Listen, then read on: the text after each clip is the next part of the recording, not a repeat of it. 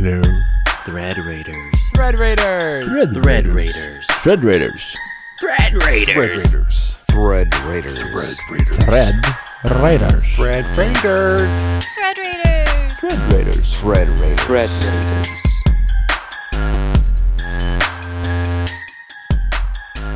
Ladies and gentlemen, freaks and geeks, one and all, welcome to the Thread Raiders podcast. What started as a small uprising on Twitter has turned into a movement to spread goodwill among all creators, with the occasional side quest for coffee and Danish. I love all the new add-ons. It's it's funny. uh, I am your host, David Steele from thesteelemperor.com, with our fellow hosts. Chaotic Anarchy from Thread Raiders. and I am Griswicks, also from Thread Raiders. Hey, look, so you guys are from somewhere this time. yeah. we wanted a fancy title too, Dave. I love it. You notice how I left that in last podcast? You're like, I did. Uh, that's it. that was funny. I had fun with it. Anyway, so on this episode, we have great things for you. We have an awesome interview with the creator of the Retroverse. Am I saying that right? Yeah. I prefer to call him Lord of the Retroverse. Lord Chris Lock, Snickle Socks of Retroverse. we honor thee. We have some great news segment brought to you by our anchor newsman, Grizz. Yep, the one yep. and only, the mighty Griswick. And then we have some cool obsessions, of course. And all this brought to you by Tabletop Loot, our sponsor, the sponsor of all good things Dice. And they have other things than Dice, too. I was checking out their website, right? Oh, yeah. Yeah, they the- have t-shirts now. The t-shirts, yeah, man, that's awesome. And I noticed too, we're going to be talking about a game of the week. And Grizz, are we doing Knights of the Old Republic too? We are. Is yes. that what I see? We're going retro this week Oh, because say no more. I love Knights of the Old Republic, so we will wait until we talk about that. and a question for you: Our what's in the box segment is this our follow-up from last week's uh, Chaotic's box in the box? It is. It is, yes. Yeah, leaving you all in suspense still this week. I love it. I love it. We are controlling transmission. Well, let's get started. Let's jump right into the news. Ooh. Woo! As part of our retro theme this week, uh, we decided to do some old school news stories. And so I thought to myself, well, how far back should I go? And I thought 50 years is a really nice number. So I went back to 1968. and it turns out that April, this week in April in 1968, was quite possibly the worst week in American history. We had some of the most depressing and soul crushing news, okay? The oh assassination, the assassination of Martin Luther King was chief among a slew of news stories. Bad news from the war in Vietnam. It was a really bad week, okay? But there were three good news stories. Fun, happy news stories that got washed away by the Griswicks found them. Yes, and I dug them out. So here we go. News story number one: The Beatles started Apple Records. This was something that uh, you know was uh, completely missed, more or less, in the in the you know slew of news stories that came out this week. Quick, what's your Um, favorite, favorite Beatles song? My favorite Beatles song Yeah. Mm-hmm. is uh, it's got to be "Hey Jude," probably. Yeah. Hmm. Aww. First one that pops in my mind. I don't know if it's my favorite, but "Let It Be, Let It Be." There you go. let it Don't sing; they'll they'll mute us or something. they'll be they'll we'll be in court. Get on down and party. So the Beatles began Apple Records. Um, originally in 1967, they wanted to, uh, you know, create a label for their films that they wanted to do, um, and specifically for the movie Magical Mystery Tour. Um, and then they officially filed in this week in 1968 their first EP, which was known as Apple One. Uh, not very creative, but that's okay. Uh, was supposed to be Hey Jude, but they were still under contract with Capitol Records. So instead, Ringo Starr called Frank Sinatra and asked him to sing a special song to his wife Maureen for her birthday. Quick, what's your favorite Frank Sinatra song? Uh, It's your favorite. One. You should have Oh, one. man, gosh. Oh, I mean, New York, New York is the one everybody knows, but I, there's another one I like. Um, what is the, the one? I- summer wind came blowing in Blowing in. from across the Uh, sea.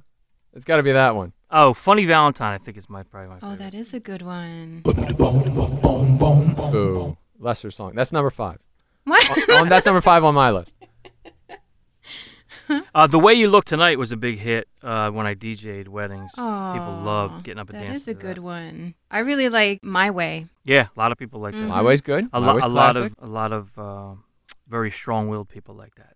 My way, screw everybody else. I did it my way. Yeah, I like the new version by Chase Holfelder. He does a great Say version what? of Who? it.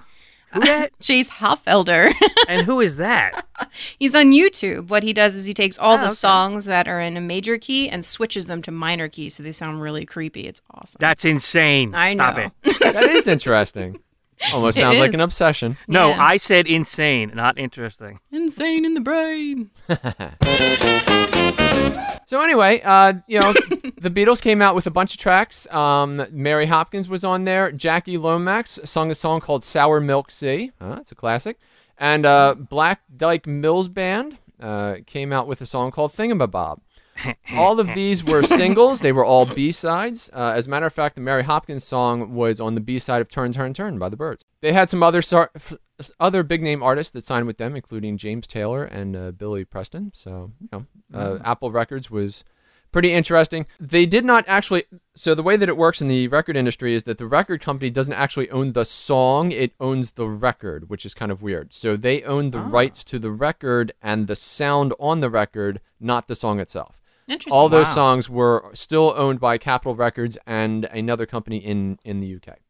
And the song ownership is probably more powerful, right? It is, and as a matter of fact, uh, little known fact. So Michael Jackson actually bought the vast majority of the Beatles Yeah. songs. Yeah. Yeah, Eventually. I did hear that. Um, Yeah. and, and that was actually so who owns them now? Does, he, does his his still estate them? still owns them. Yeah. Yeah, still on. Um, hey, quick, uh, quick aside. Since we're going retro, Sure. you'd mentioned the name Billy Preston. Yep. Uh, the singer songwriter, uh, known for his huge afro back in the day. Yeah, it was. My dad had a story that he was in an elevator. He was in Atlantic City when he was performing there, and uh, he got in the elevator by himself. Elevator stopped, and Billy Preston walks on with his uh, security guard or bodyguard, and he said this thing, this afro was so big he had to back up into the corner. He, it was it was insane. He's like when you're next to it in person, it was like it filled up the whole freaking elevator. It was so funny. That's awesome. Anyway, that is awesome. yeah. And finally, uh, and this is kind of a stretch, but I'm going for it. Anthony Michael Hall, Breakfast Club fame. Oh yeah. Oh, was yeah. born this week in 1968. He's uh, famous for all the Breakfast Club stuff, so that's 16 Candles, Weird Science, The Breakfast Mm-hmm. Club. He also played Rusty on the original National Lampoon's Vacation. Yeah. He was in the Yeah. movie Edward Scissorhands, and uh, he was the lead character in USA Network's Dead Zone. yes. For, for those of you who watched that, Yeah. he played Johnny Smith. Uh, also, Tupac's friend Stretch was born this week. Side note. no, no stretch. Yeah, well, That's he's- quite a stretch. You're he's on a there. lot of just just a it was a stretch. Yes, that's that's very tried. funny. Very funny. Stretch was on a couple of Tupac's albums and songs, but Tupac that's a very dark chapter, so I didn't want to go down that route. very very dark. But anyway, that's the news.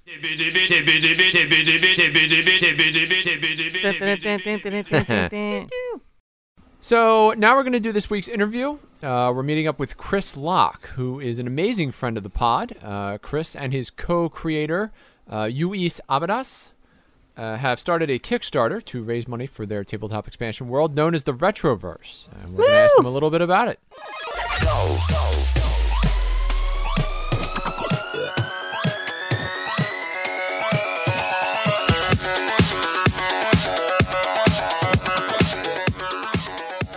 So, uh, first off, let's start off with the most obvious question. Uh, what is a snickle socks, and how does it differentiate itself from a more traditional sock, like an argyle or a white sock? Uh, I'd say that Snickle Socks is definitely the most introverted of all socks. Um, and the the best thing about Snickle Socks is that you don't ever have to worry about a Snickle Socks. It's never going to like betray you or anything because It's a uh, loyal snickle socks. Okay. yeah, the the Snickle Socks. It's um, it's it's so happy that uh, you would choose it in the morning that it's it's never gonna like it's gonna do its best not to let you down. Now, occasionally, I mean, like all socks, uh, Snickle socks will eventually tear, and uh, you'll have to take it out in the back and you know put it down and then Like a replace the Dobby snickle socks. sock. Yeah.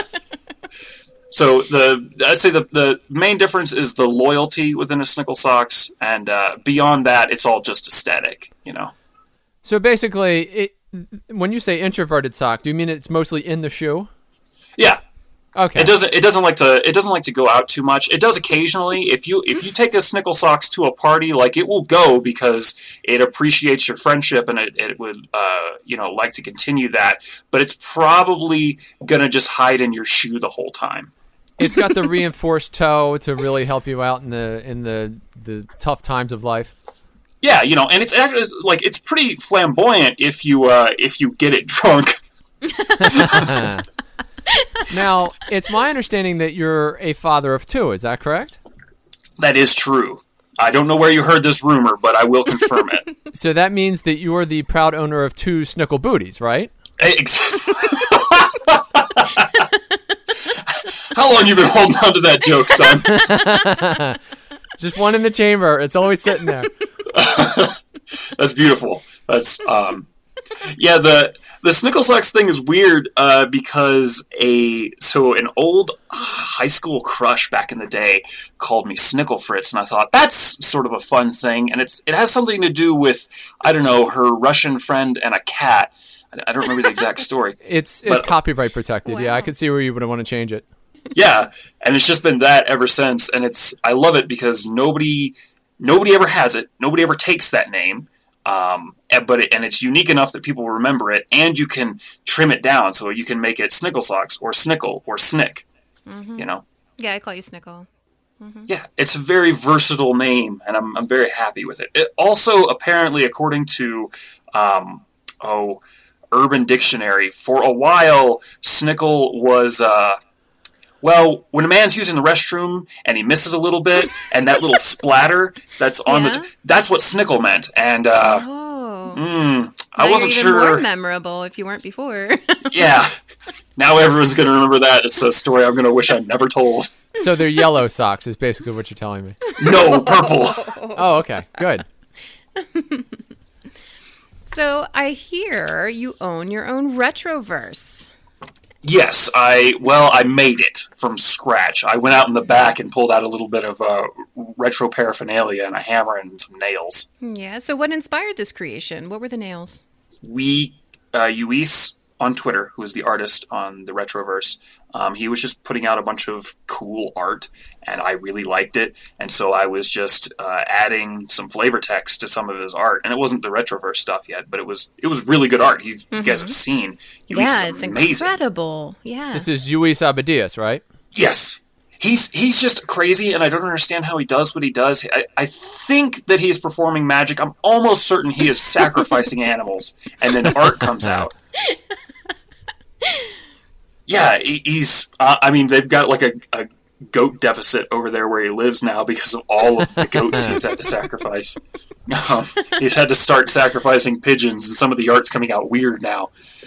Uh, but anyway, he was he was doing that, and I started adding some flavor text, and then he added uh, he he came out with the idea for like a, a neon uh, like what, lizard folk paladin or something like that, and so I uh, added some flavor text to that, and people seemed to enjoy it a little bit, and then he made a neon dragon, and people really dug that, and I sent out like twelve or. 10 tweets or something like that. This was back when we still had 140 this is the characters Dragonborns, right? No, what you're talking about? this was just the literal neon dragon like the first like he'd only made two pieces of art and this was the second one and uh, so i put some stuff up about uh, this you know alternate reality maybe video game inspired stuff and i don't remember who it was on twitter but they're like so uh, are you making is this a thing i can buy somewhere did you make this and we're like uh, yes yes it is and then, so i messaged luis a few minutes later, I was like, "Hey, I guess we work together now." And he's like, "Yeah, I think we do." And and that's how the Retroverse was born. So Retroverse is a portmanteau, right, of retro and universe. Yeah. So, what? How retro is your retroverse? And in a related question, assuming Einstein was right about the persistence of space time, isn't the retroverse just the inky dark void where your world once was? So if we're using the word retro literally to mean that it is a uh, taking back to the beginning or taking back to another time, I'm not sure that the retroverse would be just an inky void, but it certainly would have more dinosaurs than we currently have. That's how retro it is. It's that far back. It's at, at least that far back, but also maybe it, it also may be just um, like 30 years ago. You know, it depends. Thing about the retroverse is uh, it's extremely difficult to define, and it took me almost all of the six months of development to finally reach a point where I feel like it is it makes sense, and I can I can say it within like a sentence or two. It's an unstable plane. It intersects other, all other planes, and it grows uh, in size and shrinks in size all the time. So the retroverse um, is impossible to define exactly where it begins or ends because it is in all universes at any point in time. So, speaking of weird stuff, okay, while I was doing research for this, I came across an image that uh, uh piqued my curiosity. It is my understanding that in the retroverse there is a keytar small enough to fit in a fanny pack, but powerful enough to stop a lich. Uh, is that an accurate characterization of that particular device? Well, the problem is is that you're it's a it's a matter of scale. So the keytar is normal size. The fanny pack is gigantic. Oh, I had it reversed. Oh, yeah, so the, the, the fanny pack is actually closer to a backpack size, and you're able to, uh, you know, put a regular keytar in there. It's also a fanny pack of holding, which is essentially a bag of holding, except not for legal purposes. So is one of the pledges uh, like a keytar and a fanny pack? I, it's a very, very good idea, and I'm going to write that down to say maybe I'll I'll make fanny packs. Um, I'm thinking keytar keychain. That that would be pretty cool. That's a good one. Yeah, and that wouldn't be something that would be too cost prohibitive. We might be able to actually put that's that's actually a super cool idea. I'm making jokes here, but uh, I don't think it'd be too expensive to make a fanny pack and a keytar keychain. At least the keytar keychain, we might be able to get away with that. So with the Kickstarter, what are some of the pledges you have going on? Um, so we have a pretty good range. I mean, everyone at this point, uh, when this is released, everyone's seen sort of how it is. Um, our lowest tier is just being the tester, and uh, hopefully by the time this comes out, all of the like early bird subscriptions on that are already gone because there's not many of them. But I think you can get in and be a tester for twenty bucks, and what that gets you is every test wave, which we're going to have three to five depending on how successful we are, um, and it'll essentially get you all the content that you need to play within the retroverse by the time it's all said and done. But the test waves are going to allow us to uh, test out the game, give you new content regularly, update the content that you already have, and uh, really work out all the kinks before we finally put it into an actual physical book and then release that. That's a smart idea. Yeah, I- you know, I'm a brilliant scientist. What can I say?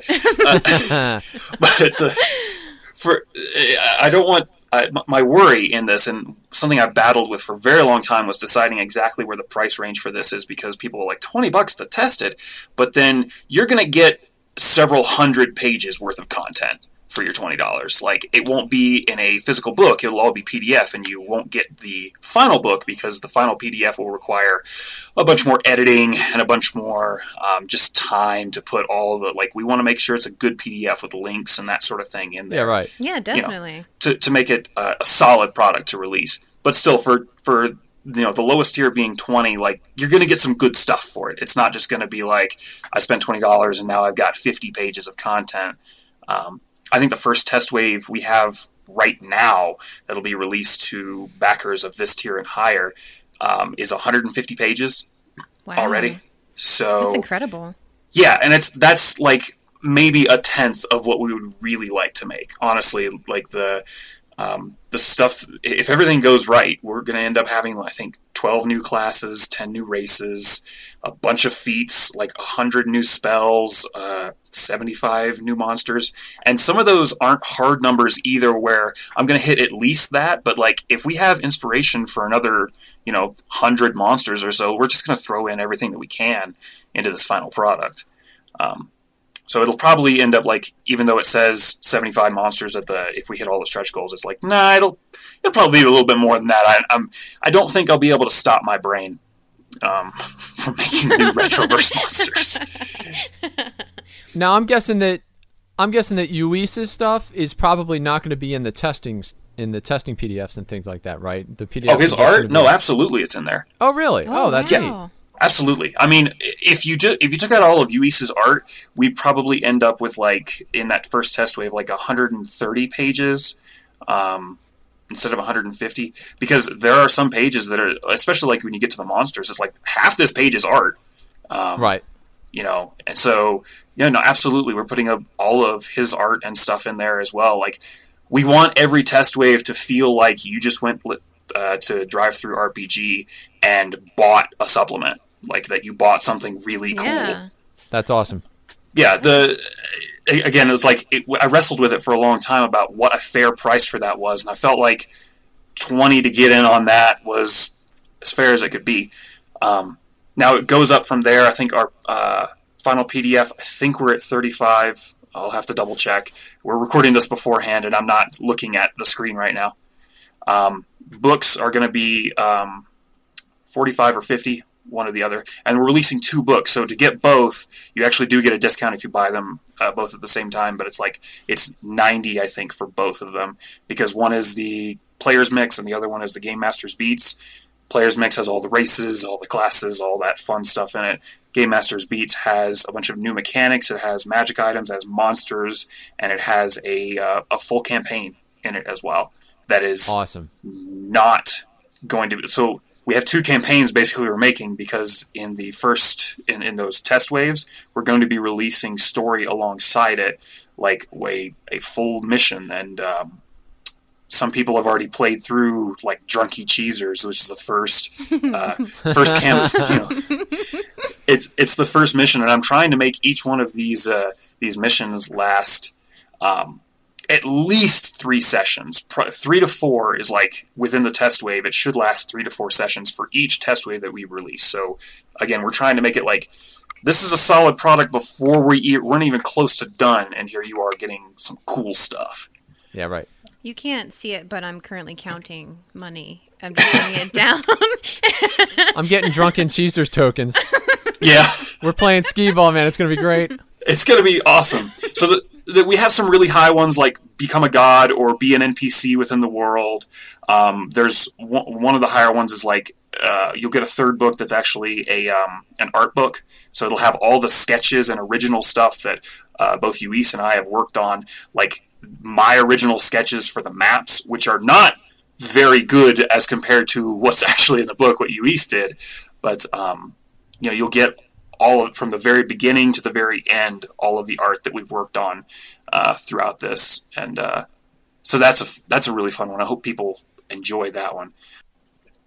It's going to be really big though, because like again, uh, the stuff that I've written so far, I've written eighty thousand word over eighty thousand words at this point because I still keep working on it. Just a normal novel size, and that's again like a tenth what I actually want to put in there. so you don't sleep then. No, no, I don't. I had that second child. I had the second Snickle Socks booty, and uh, then then sleep was like nah. Snickle booty. Snickle booty. I worked very hard on this. Snickle Yeah. booty. Now, I have a lot of titles in the community, and one of them is a mimic queen. And I noticed the other day that there was some art about mimics being in there. Is that so? Is it true? Oh, absolutely. I'm gonna put like tons of mimics in there. I love mimics. Um, Snickle Poo, you make my life so much better. I'm so excited.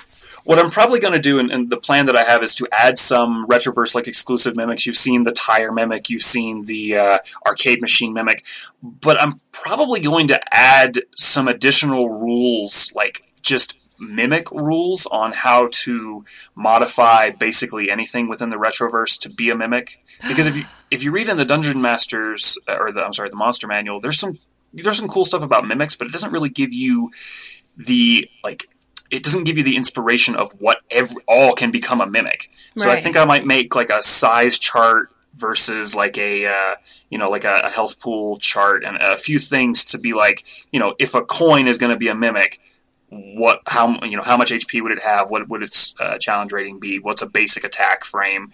So I may just have like a mimic chart that I make. Yay! I'm all about it. Yeah. I love mimics too. It's so much fun. I don't use them enough because I feel like people are always expecting them.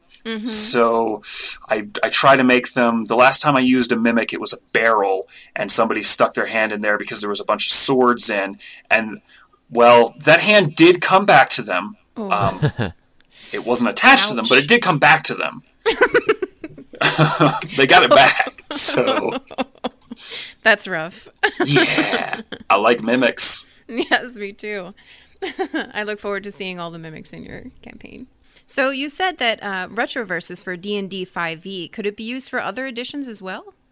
So, uh, for legal purposes, it is for the fifth edition of the world's oldest role playing game. Um, I'm not legally allowed to say uh, those those two letters with the uh, you know ampersand that you put in between them. Oh, okay. So, uh, could it be used for other systems? Was that the question? yes. hmm I mean, yes, and we've had some thought on converting it to both like Pathfinder and Starfinder. Um, however, Pathfinder is insanity, and I It just don't know enough about it to be able to balance it properly. There's a lot of rules to it. Yeah. Um, so, yeah, we, we have thought about converting to other systems, but for now, because there's oh just so much to do, we're, we're going to stick with E. 5e. So I noticed in the stream that you were on the Thread Raiders Twitch channel that everybody was super excited about the defragger class, but I noticed on uh, the review for Drive Through that there might be a card welder option. What is that going to be like? I've uh, I've got some ideas, and it's all just basic notes at this point. But um, pie in the sky, if I'm able to actually do this, uh, what I would love to do is actually to release a small deck of cards alongside. Like this is the physical rewards, and this is how the class actually plays. Um, where they can only pick up a certain amount of cards. ba- Just you know, the cards have too much power to wield, or some other contrived reason. Um, and they play their character with the cards that they are given. So they get certain bonuses based on, um, you know, uh, their stats. Uh, like having a higher intelligence would help in some ways. Having a higher strength would allow them to wield cards that are like stronger. Um, but their their basic class would be uh, designed around them actually using these cards that have like magic and monsters and uh, all sorts of other crazy kookiness on them, but they don't always get to decide what the cards are. Right. You know, Is that kind of like a cross between a, a tarot card reader and a witch? So I I imagine it more like a uh, some nerd playing Magic the Gathering. nice. and we all know what that is. Yeah. so uh, uh, I would love for that class to actually work out. That's obviously going to require a ridiculous amount of balance to make definitely. feasible, especially if people decide they want to start like multi-classing. And that one's I'm not sure that it would ever work with multi-classing. Um, but it would be really cool to, you know, at the table, like, yeah, you've got your character sheet, but you've also got a stack of physical cards right there that you can draw from to use your powers. Now, is there a particular class that you favor? Oh, everyone wants me to pick my favorite baby. I know. It, I waffle between currently because I've I've been working on some cool stuff, and one of the classes, it, it's an original incarnation was the um, the Techno Viking, and uh, I think it's evolved into something else. So I think the Techno Viking is eventually going to be more like a barbarian, like tree line or whatever you call that, and uh, or a path for the barbarian, which will give them some really cool abilities. But this one's evolved into more like a uh, you know Avatar: The Last Airbender style Okay, of class Yeah. hmm um, in which you have a set of uh, like a, a set of points that you can buy into these different abilities to permanently change your character in one way or the other. And you can do that with the seven different elements uh, earth air water fire moon blood and the beat. Um, and so you can create a very unique character this way that you know ostensibly no two will be alike because there's Uh, f- I think I'm going to have like five to seven abilities within each tree, and you can mix and match and make this crazy thing. Um, so that one I'm really enjoying right now, but it's not finished. It's not anywhere close to finished because that's a really esoteric class to play. And for the races, you have what's called like a, a Wanari. Is that how you pronounce it? Yes, yes, they're wolf people with laser eyes. That is what I'm really excited about. Yeah, they, um, you know, wolf people is not necessarily such a super unique concept. Lycanthropes have been around forever, but I've tried to turn these into something different. I mean, one, they shoot lasers out of their eyes based on their uh, different, like the different branching parts of those races as well. Like the the lasers actually change. So my favorite one and the one that I think people might play with the least, but I like it a lot, is that one of them doesn't shoot like a damaging laser. They just use their eyes like laser targeting, and then they gain like advantage on uh, uh, ranged attacks for a round. So it's a fun way to sort of augment the way that, that you can play. And I just think that laser targeting with eyes is just super cool. And I think it's interesting that they have a short lifespan and that they Yeah. pick up things really quickly. Yeah, that's the other thing about them is like their max lifespan is maybe sixty years at best, um, and so when they when they're born, like it's it's move, it's time to go, Yeah. which sort of flies in the face of a lot of people that like to play tabletop role playing games, mostly sort of like meander about because even humans, like the shortest lived of all of them, can live up to like hundred. So what's the rush, you know? uh, you know, they could spend, you know, uh, a day or two just, you know, farting around in the inn and, and trying to pick up, you know, anybody that goes through the door with their bardic songs, as bards like to do. But um, a Wonari's like, no, man, we got things to do. I'm gonna die soon.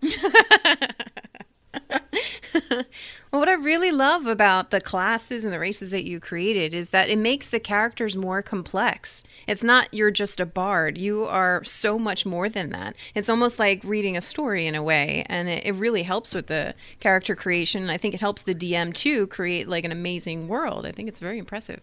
Well, thank you. I, I genuinely appreciate that feedback, and I've gotten that a little bit uh, recently. Is from the people that have seen the full um, first test wave. They're like, "This is kind of like a book. This is more like a book than a rule book, but it also has all the rules too." And uh, people have told me they told me that like I, they were skimming through it, and then they stopped themselves and went back to the beginning and started over, and that's awesome. That's really high praise. And the, like the tiny, the little kid inside of me uh, is like screaming, like they liked your stories. they like them. You should be happy. And I'm like, I am, but also so so nervous at this point. You should be proud. You have an amazing product. Yeah, thank you. I appreciate that. Um, but yeah, it's, I really do want to write more story within the retroverse stuff. Um, I don't want to have like a ton of lore because eh, only a small percentage is really going to care about lore. Uh, but to have small vignettes within every little bit of it, and to have stories be told uh, in between the descriptions of a like a like a pizza slime. I think there's like a little bit of lore in there about like how it was a practical joke the first time it was created, um, and I, I really like telling stories in between descriptions is one of my favorite things to do, and it's something I'm going to try to do a lot within this because some of my favorite stuff in the um, player's handbook um, for Dungeons and Dragons is like those little things they tell you right before the class or yeah. right before the race. I'm like, I want more. Of th- tell me this. Um, and they they have the benefit of having uh, hundreds and hundreds of books released at this point uh, under like Dragonlance and uh, you know Dritz Durnham or whatever you know everything under the Underdark, all that sort of stuff.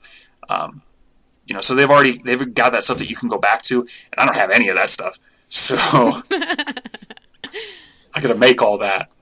Well, Chris, let me tell you, man, this has been a great interview. And listeners, I just want to tell you that despite what you may have heard in this interview, we love all Snickle classes evenly. Okay? you do not pick favorites here. uh, the Retroverse Kickstarter has been up for the past couple of days. Um, for those of you who don't know, uh, you can uh, find it on all of our Twitter accounts because we're all going to be uh, promoting it uh, regularly until the thing is over. Uh, also, you can just go to Kickstarter and type in Retroverse. That's R E T R O V E R S E. And most importantly, you can find it on their website, which is lasersandliches.com. Uh, Liches is spelled L I C H E S. And Chris, do us a favor. Uh, tell Luis uh, that we said hello and that we wish him well, trying to come up with all of the illustrations that are going to be needed for this massive project. Oh yeah, and you can find insane. them both on Twitter as well. That's right. Uh, yes, uh, you can find uh, Chris on Twitter at Snickle Socks. Uh, that's S N I C K E L S O X.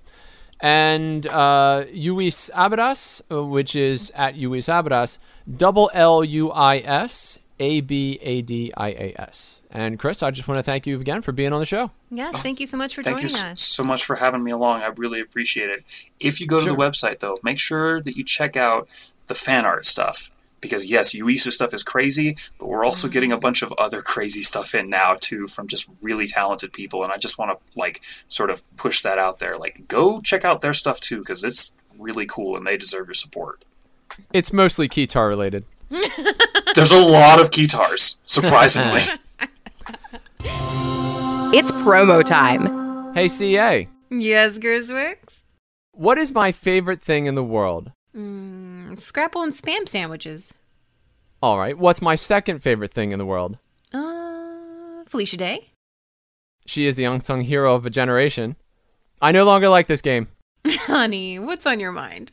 What's square and sneaky and one of my favorite things in the world? Is it a surprise mystery box that clearly contains something awesome, yet you don't know what it is until you open it? Boom! Nailed it!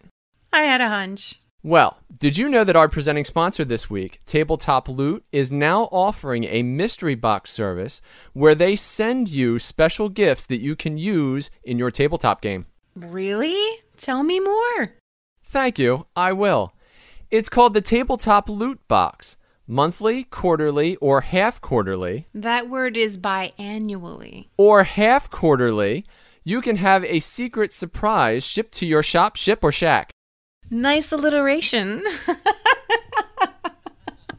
Thank you again. Inside is a bunch of cool stuff for your D&D and Pathfinder campaign, but you won't know what until after it arrives. so it's like, what's in the box? But for realsies? Exactly. Listeners, head on over to tabletoploot.com and sign up for your mystery delivery today. Tabletop Loot, loot for every table. And now, back to the show. Very nice. Excellent. All right, what's up next? Are we into our obsession? Obsession. Obsession for Thread Raiders. Yeah. So there's a brand new TV show out uh, called Columbo. I love really- how you can hear the smile. Really he talks about interesting stuff. Columbo is played by an actor named Peter Falk, and he's this quirky, really short guy who wears a trench coat, um, and he solves crimes. He's a detective. and whatever what excuse me whatever what um stop laughing at my errors uh, what uh what really popular i hope i'm getting this right my uh, trivia what popular movie very popular movie is he in s- a small part where he actually reads a bedtime story Oh, I know it. Go for it. Princess Bride. yes Ah. Yeah. he reads the bedtime story to the kid telling him the princess bride story yes go ahead go on Beautiful. Proceed. You're sick. I'll humor you. so basically, it's a three-hour show where Columbo um, solves a crime, but he does so in a very interesting way. Uh, he uh, tricks the bad guy basically into either confessing or making a mistake. And the whole time he's like nudging him and doing weird stuff in order to aggravate him or her, whoever it is. And then the person eventually screws up. And Columbo says, Aha, gotcha. And it is a very interesting show. And it- one of my favorites. Um, I own a couple of DVDs. That's my obsession. You CA, you up? I am. So my obsession is haunted houses. I must spend about two hundred to three hundred dollars every October on just haunted houses alone. Wow, just visiting. I do. Um, I've done Terror Behind the Walls, Pennhurst Asylum, Shocktoberfest, Sleepy Ah. Hollow, you name it, I'm there. those, those kind of haunted houses. yes, more attractions. Gotcha. I thought you mm-hmm. broke into actual haunted, you know, shut down mansions or something like that. I have, but that's illegal, so we can't talk Oh, about we're that. not talking about that. Disclaimer. well, I thought the two hundred dollars was like bail money or fines for trespassing. No. Okay. I've never been caught. We're good. Kids, don't try this at home. No. Yeah, Yes. I love them. It just there's something about the adrenaline rush that I just Sure. really dig, and the haunted hay rides are awesome, and I like the the feeling. Like it's my favorite season as well. So you have that October fresh, crisp air, and you're getting you know Mhm. candied apples and fried Oreos, and oh, it's so much fun. I love it. Yeah, it is fun for me to, to that when the coolness comes, uh, the first frost, that kind of thing. I went to a haunted house one time, but it had a hay ride, like a haunted hay ride before it, and Yep. it turns out that I'm allergic to hay. So Oh, jeez. then it was like Oh. triple scary because I couldn't open my eyes, and so people were oh coming at me from all directions. It was horrific. yeah, I'm allergic to hay too, but I take medication Yeah. for that. Yeah, yeah, yeah. You're not supposed to roll around in it. Chris. No. no. Now, did it hit Especially you? I'm face bad. I have good. bad allergies as well. Did it hit you right away, like right when you got in? No, it's one of those things where uh, when you first get into the haunted house, I was like, "Oh man, this is really great." When I got out of the haunted house, I was like, Yes. Can't breathe. Oh my god. I hear that. I'm bad too with that. Horses, cats, and hay. Like th- that's that'll just kill me if I get near it. Mm-mm. My obsession is, and this is the one of those really bugs me obsession. It's not something I like. "Sure." Uh, the movie theaters. I love movies. Okay, love. I'm a big theater buff. I love seeing. I mean, I can. You know, you have Netflix and home stuff is great for home now. You know, you can get the giant TVs, but there's nothing like a big movie theater for me. For like a big movie that's made for the sound and the. You know, talking like a Star Wars movie. Yeah, right. Or Lord of the Rings, kind of big giant for the big uh, the big screen. It's amazing how beautiful it is. But my one gripe is, well, I have a couple gripes actually, but the one I'm going to talk about today is cell phones. This new dang stupid thing that should be left at the front gate when you come into a theater. People are so friggin' rude and ignorant. How dare you open that cell phone while you're sitting in front of me and that white glow of screen is in my face? I want to lose my mind. Okay? Yeah, and a lot I- of people do it. A mm-hmm. lot of people do it, Yeah. and it makes me insane. Mm-hmm. I mean, why am I? Am I the only one on the planet that thinks this? Because I don't know how all these people can do it. How can you blatantly be sitting there checking your Facebook stats? I actually look. I lean over and look. I'm like, wow, really? Facebook, Twitter? I, I say something to them. You can't this wait till after the movie? Why'd you come to the movies? It's it's insane. Yeah, and they have like 80 advertisements in the beginning that tell you to turn Oh, your yeah, cell phone off for don't. that exact yeah. reason because it does bother people. and they are so ignorant and rude they don't care that's it drives me insane it drives me insane and and if you have a phone call i hear a ring or even if that's something you jump up and run out i've done that that's fine you run out like i have my stuff on mute but it vibrates Mm-hmm. so if i if it vibrates once i ignore it if it vibrates a bunch of times oh maybe somebody's really trying to get a hold of me i'll step out and i'll look at it but i'll never open my phone in the theater that white bright light is is like it's like a spotlight in your face when you're in a dark theater Mm-hmm. so The I least know. they What- should do is go into the back with the movie pirates and sit back there.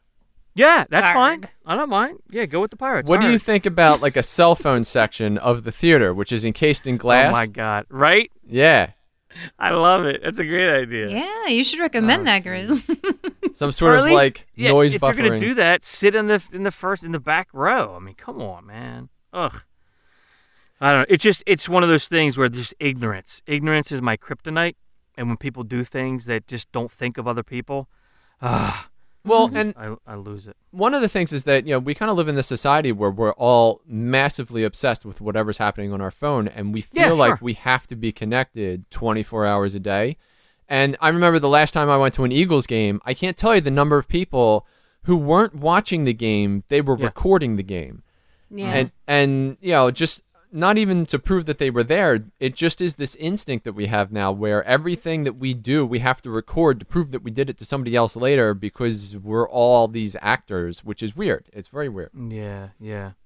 For me, it's the kicking of the back of the seat that drives me nuts in the movie. Well, I love these new theaters. Uh, Do you have the big seat theaters now with the the recliners. Do you yeah, have they're uh, yeah they're adding them now to the Neshaminy movie theater. Mhm. Yeah, so the, all the ones around me have, have, have, have those now, and they're amazing because you have a plenty of walkway. You can lay them all the way out. So there's none, none of that anymore. No Well, I think kicking there's seats. theaters like the Tavern where you can sit and you can actually lean back and you know you have the footrest that's in front of you and they bring you food. That's pretty cool too.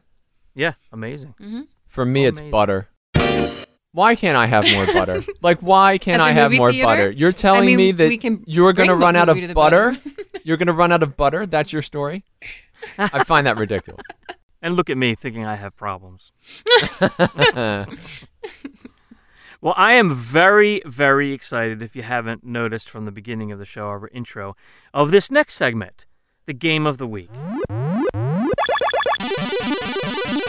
I was thinking, you know, because we're trying to do this retro thing, I was trying to think Yeah. of, you know, like what game do I really want to talk about from the past? Yeah, maybe it's like an old Atari game or something like that. But really, my favorite game of all time, the greatest game that I've ever played, was Star Wars Knights of the Old Republic 2, colon, the Sith Lords. He's not joking. This is really one Yeah. of his favorites. Love this is game. It's a Yeah. 30 hour role Like playing months game. Months of not seeing him. yeah. I, I mean, just, I- I love them both. I mean, Mhm. Knights of the Old Republic, it, it just changed everything. Yeah, I love it. yeah. Um, I just happen to like the second one a little bit better, even though it was better. the sure. game was released not finished um, but still it's it is an excellent game and i love it um, for those of you who have never played it um, it was a game that was based off of the original star wars knights of the old republic a game that was done by bioware. Now bioware is famous for all of the dialogue that they put into their game. Yeah. hundreds and hundreds of hours and, and multiple paths and you know different options and things like that that you can take that customize the game for you the second game was actually done by another company called Obsidian Entertainment. And basically, what they did was they took BioWare's idea and decided, you know, we're going to do the exact same thing, but with a sequel. Um, they had a couple of new mechanics in terms of force powers that you could use. These are Star Wars, you know, games, so you can use force lightning where you're shooting it out of your hands, or you can, you know, uh, pull somebody towards you. You can hurl your lightsaber and it goes out and spins and then comes back to you you know, there's all kinds of great action um, in addition to the dialogue that really makes the game amazing. You know, uh, it just is. It's a game that I have played on so many different occasions. You know, and it's it's not a short game. It's like 30 hours. You know, even if you know what you're doing and you've min maxed it, and you know exactly what your build's going to be. You know, it just is a game that uh, you know I love. I think it's great. And they did like um, I'm just trying to think. They did Neverwinter Nights, uh, which is based on D and D. Yeah, and I thought Uh-huh. that was really good. Yeah, and that was a yeah, good. sure. That's an MMORPG, uh, which was really Yep. good. So yeah, Bioware has a long history, but then you know Obsidian, they were very faithful to what Bioware was trying to do. So it is a, a very a truly a good a good sequel. Now I did Yeah. mention that um, it was not finished. There are sections of the game where when you're going along, there's an obvious door sitting there that is closed that you can't open, and you may wonder yourself, why is that? Well, so originally when the game was being produced, they took a rather long time to get it done, and people, you know, companies like Microsoft and EA were like, "Hey, you know, we're trying to get Yeah, this they out want it there." rushed out. Yeah. They wanted it rushed. So mm-hmm. Obsidian decided, well, we'll just close off certain sections that aren't done, and that'll be the end of it. Mm-hmm. But the information's still on the disk. So it turns out that people have gone back and they've actually unlocked the stuff that was locked and then filled in the blanks, you know, to finish up the dialogue and things like that. So you can go onto Steam and download the bonus content for Star Wars Knights of the Old Republic 2 and you can play the entire game Let's go! Let's go! Let's do it. More Shut or less up. the way that Obsidian wanted it All right, to be we got to end the podcast now. Dave's Oh my god. Oh well, I'm calling out of work. I and now we have next week's Holy obsession. mackerel. Shut up. Now I got to go back and play it. That's awesome. Yeah, it is. It's at least a it's at least a decade old. So Yeah. yeah, you, you have to kind of picture it came out for the Xbox, the original Xbox, the first Xbox, not Xbox One. Hey, speaking of box, hey Grizz, Yes, sir. what's in the box? What's in the box? What's in the box? Segue. I love it. It was seamless. Actually, Come on. it's my box. Can I describe my box? Ooh, yes, you can describe your box. You're gonna describe your box Wait, let me after I turn my tell camera you- on. Hang on. There's a story. so now is the time for what's in the box, which is our segment where I present a standard D and D um, uh, scenario to my co-hosts, and they attempt to answer uh, the question of you know what kind of loot uh, can be found in the box at the end of the scenario. So here we go. A piercing alarm rakes the stacks inside the Augsburger Library as a fleet of kidnapped street urchins blast through the hitherto alarmed front door in a mad dash for freedom. As you peel yourself up off the floor and brush off dozens of tiny dusty footprints, and with only minutes to spare before the library is invaded by a horde with the, uh, of the elite spearmen from the Orcish Guard, you search the immediate area, seeking anything of value that will justify this unexpected side trip on your expense report. It is then that you spy in the middle of the humid and child stanked prison, behind the architecture section of the library, an old but serviceable oaken box covered in hieroglyphics. The hmm. primitive locking mechanism, intricate enough only to thwart 60 to 70 half starved Utes, is no match for your dexterous fingers. My question for you is this What's in the box? Well, I believe you Oh. put your hand on the box last time, I did, and it was warm. much to my chagrin. Yes. Are you you going to open the deny it. box? You want me to open the box? Well, you don't have to. Do you want to open the box? We have to open the box so people know what's in it. All right, I open the box. So as you open the box, you start to feel sad on the inside. And all of a sudden, you feel searing pain throughout your body. The world goes black. And you wake up to see Dave standing above you. I anticipated this. I anticipated this last week. You feel a part of you is missing. The dark side of you is gone. And now you find out that your soul has been ripped into two. And the dark side is within the box. Dun dun dun. Dun, So dun, is that dun, good indeed. or bad? Can you live without your dark side? Hmm. I want my pain. I need my pain. Hmm. It's a Star Trek joke. We're going total nerd on this one. So now you're in the box. I'm half in the box. I'm wondering, yeah, could you live without your your dark side? Would You be could. You just would be very boring. Yeah. Well, Yeah, I figured it'd be interesting if it changes your alignment in the game. No one would ever invite you to parties. Plus, you'd have to run around with a box about the size of a pizza. Explained Explain to pizza. The rest of me isn't here. Wow. So that's what's in the box. Now, what happens if someone else opens this box? Are you going to open the box? Did you ever Oh see. Aladdin?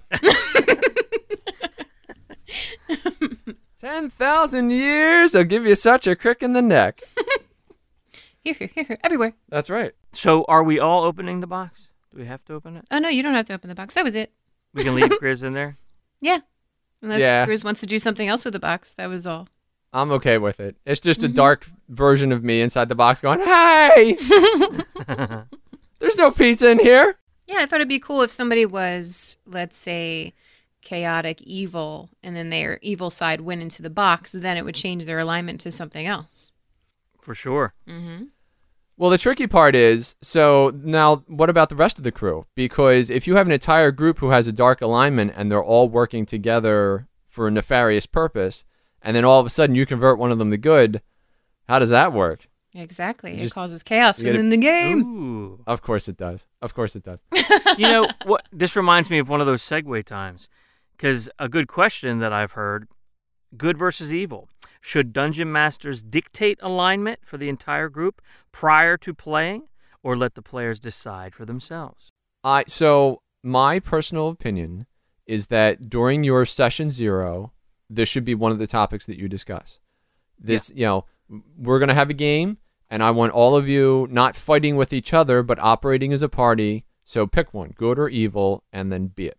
I've played several different ways. Um, I've played in campaigns where they don't use the alignments at all. You're either a good person or a bad person, and you just role play as your character, how you see them.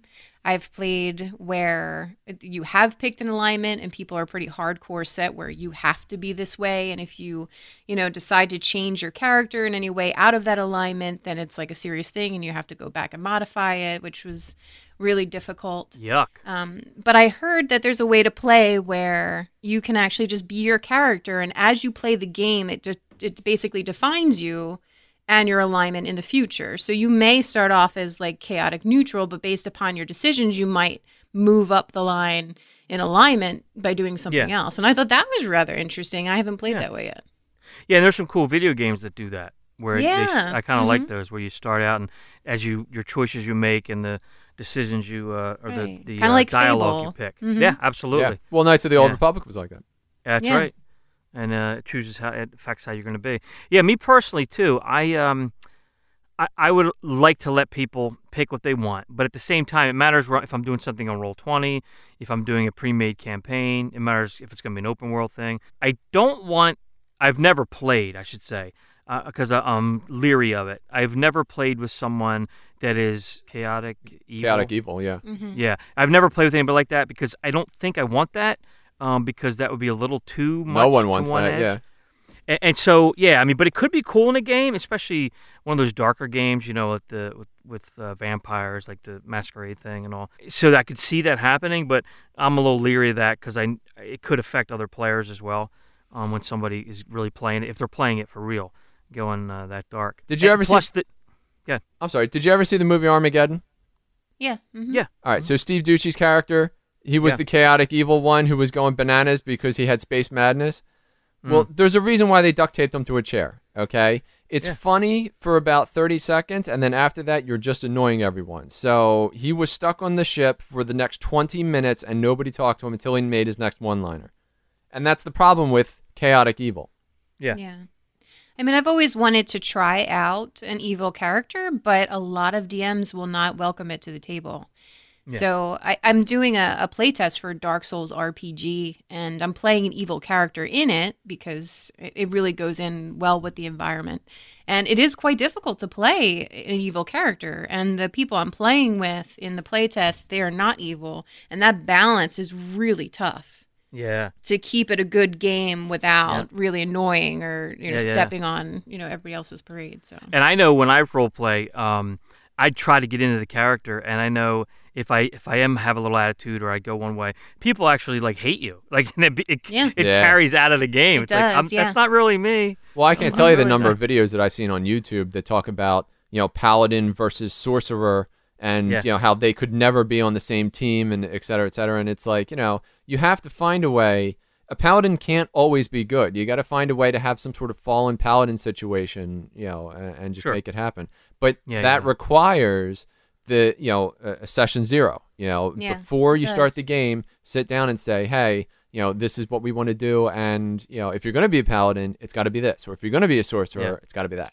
All right, that's awesome. I like that question. I couldn't I couldn't wait to uh, go over that, and that was perfect timing for that. How about that? yeah, Did you do that on purpose, Grizz? Because you set that up. I'm well. telling you, we got this segues going, baby. Top professionalism right here. All right. Well, that's all I got. Uh, anything else you guys want to add? I think we're good. We hope you enjoyed the interview. The wonderful uh, Chris Lock Yeah. from Retroverse. Good guy, man. And he's doing really well on his Kickstarter. So be sure to check it out because there's a lot of, um, uh, you know, like the pledge rewards and things like that. And they're going fast because some of them are pretty Yeah. limited. And Yeah, they Chris are limited. was on Yep. System Spotlight recently for the Thread Raider show. Um, held Who by System Spotlight? Who is that? Yeah, Is that a part of the Thread Raiders group? it is. It's a new Thread Raider show. And who would be on that show? it has time. Daquin Game Army and Canthanos, I believe is how you pronounce it. That's TK. who will- Canthos. Who we will have on the show actually next week. That's right. Yay. Yeah. So if you guys want to see the system spotlight with Chris, it's an interview about his um, Kickstarter that he has out now, Retroverse. Uh, you can actually look it up on the YouTube channel for Thread Raiders. Amazing. Mm-hmm. Excellent. And there will be links uh, in the show notes, of course. Yep. So that's really cool. You can just go down there and click on them to check them out. Um, anything else before we get to our closing dates coming up? I think that's it. What's coming up? Okay. Hey, um, just because we just talked about it, let's mention Gen Con. So that's um, the week, the first Gen weekend in August. Gen Con. uh, like I said, I will be DMing some games for Kobold Press, and uh, you will be there doing your thing, hanging out and being CA, right? Yeah, I'm meeting everybody. Yeah. So I have uh, about like I- a list of 15 people that we're going to be seeing and hanging out with. So exciting just to hang out and meet people. I know. I can't wait. Speaking of that, I have my writer for Arc City, our audio drama that we do, Steel Mhm. Empire. So we're going to meet up like we did last year, and then he suggested we do like a little um, podcast interview and have a question and answer thing there. That's such a good idea. And then talking to you, we just I said, you know, hey, do you mind? Let, let's let's put it out to the world, uh, the Twitterverse and Facebookverse and uh, the TR world and uh, everybody listening to the show. If you want to come and meet us in person and you want to take part in our audio show, our uh, podcast, we're going to do a question Q&A live there. It'll be live at the time, of course, airing later, but it'll be a live question and answer um, where uh, CA will run the interview and we'll be able to meet us and hang out. We might even go get some pizza afterwards. Whatever, see what you happens. know it. It'll we're gonna get fun. pineapple pizza. That's what we're gonna do. Sounds good to me. Yeah. Maybe I'll even do some tabletop giveaways. Heck, there you go. Mhm, Free dice. Bring some supplies. I like it. So we do have Wizard World coming up May 17th to the 20th. I will be there if you guys want to hang out and play some games. We also have on April 29th, International Game Day. Uh, we'll be on the Thread Raiders Twitch channel if you guys want to come hang out and follow us. Uh, we're going to be playing a lot of video games, tabletop games, RPGs, might even do a play test um, from somebody on Twitter. Um, we'll leave it as a surprise guest for now. So that'll be a few things throughout the day. It will be, yeah. Cool. Um, we're thinking about doing it all throughout the day and night. And we also have the Extra Life fundraiser, which is November 3rd. It's going to be 24 hours straight of gaming nonstop from the Thread Raiders. It's all for a good cause for Children's Hospital. You can check us out on Facebook, Twitter, Discord, Reddit, Tumblr. Yeah. We're I all guess there. they can just search Thread Raiders, right? Absolutely. Oh, yeah. Definitely. Blogspot too. Two. Two. I like it. All right. That's all I got. Sounds That's good. it. That's all she Well, wrote. Guys, Okay, have a we good out. week. Yay. Later.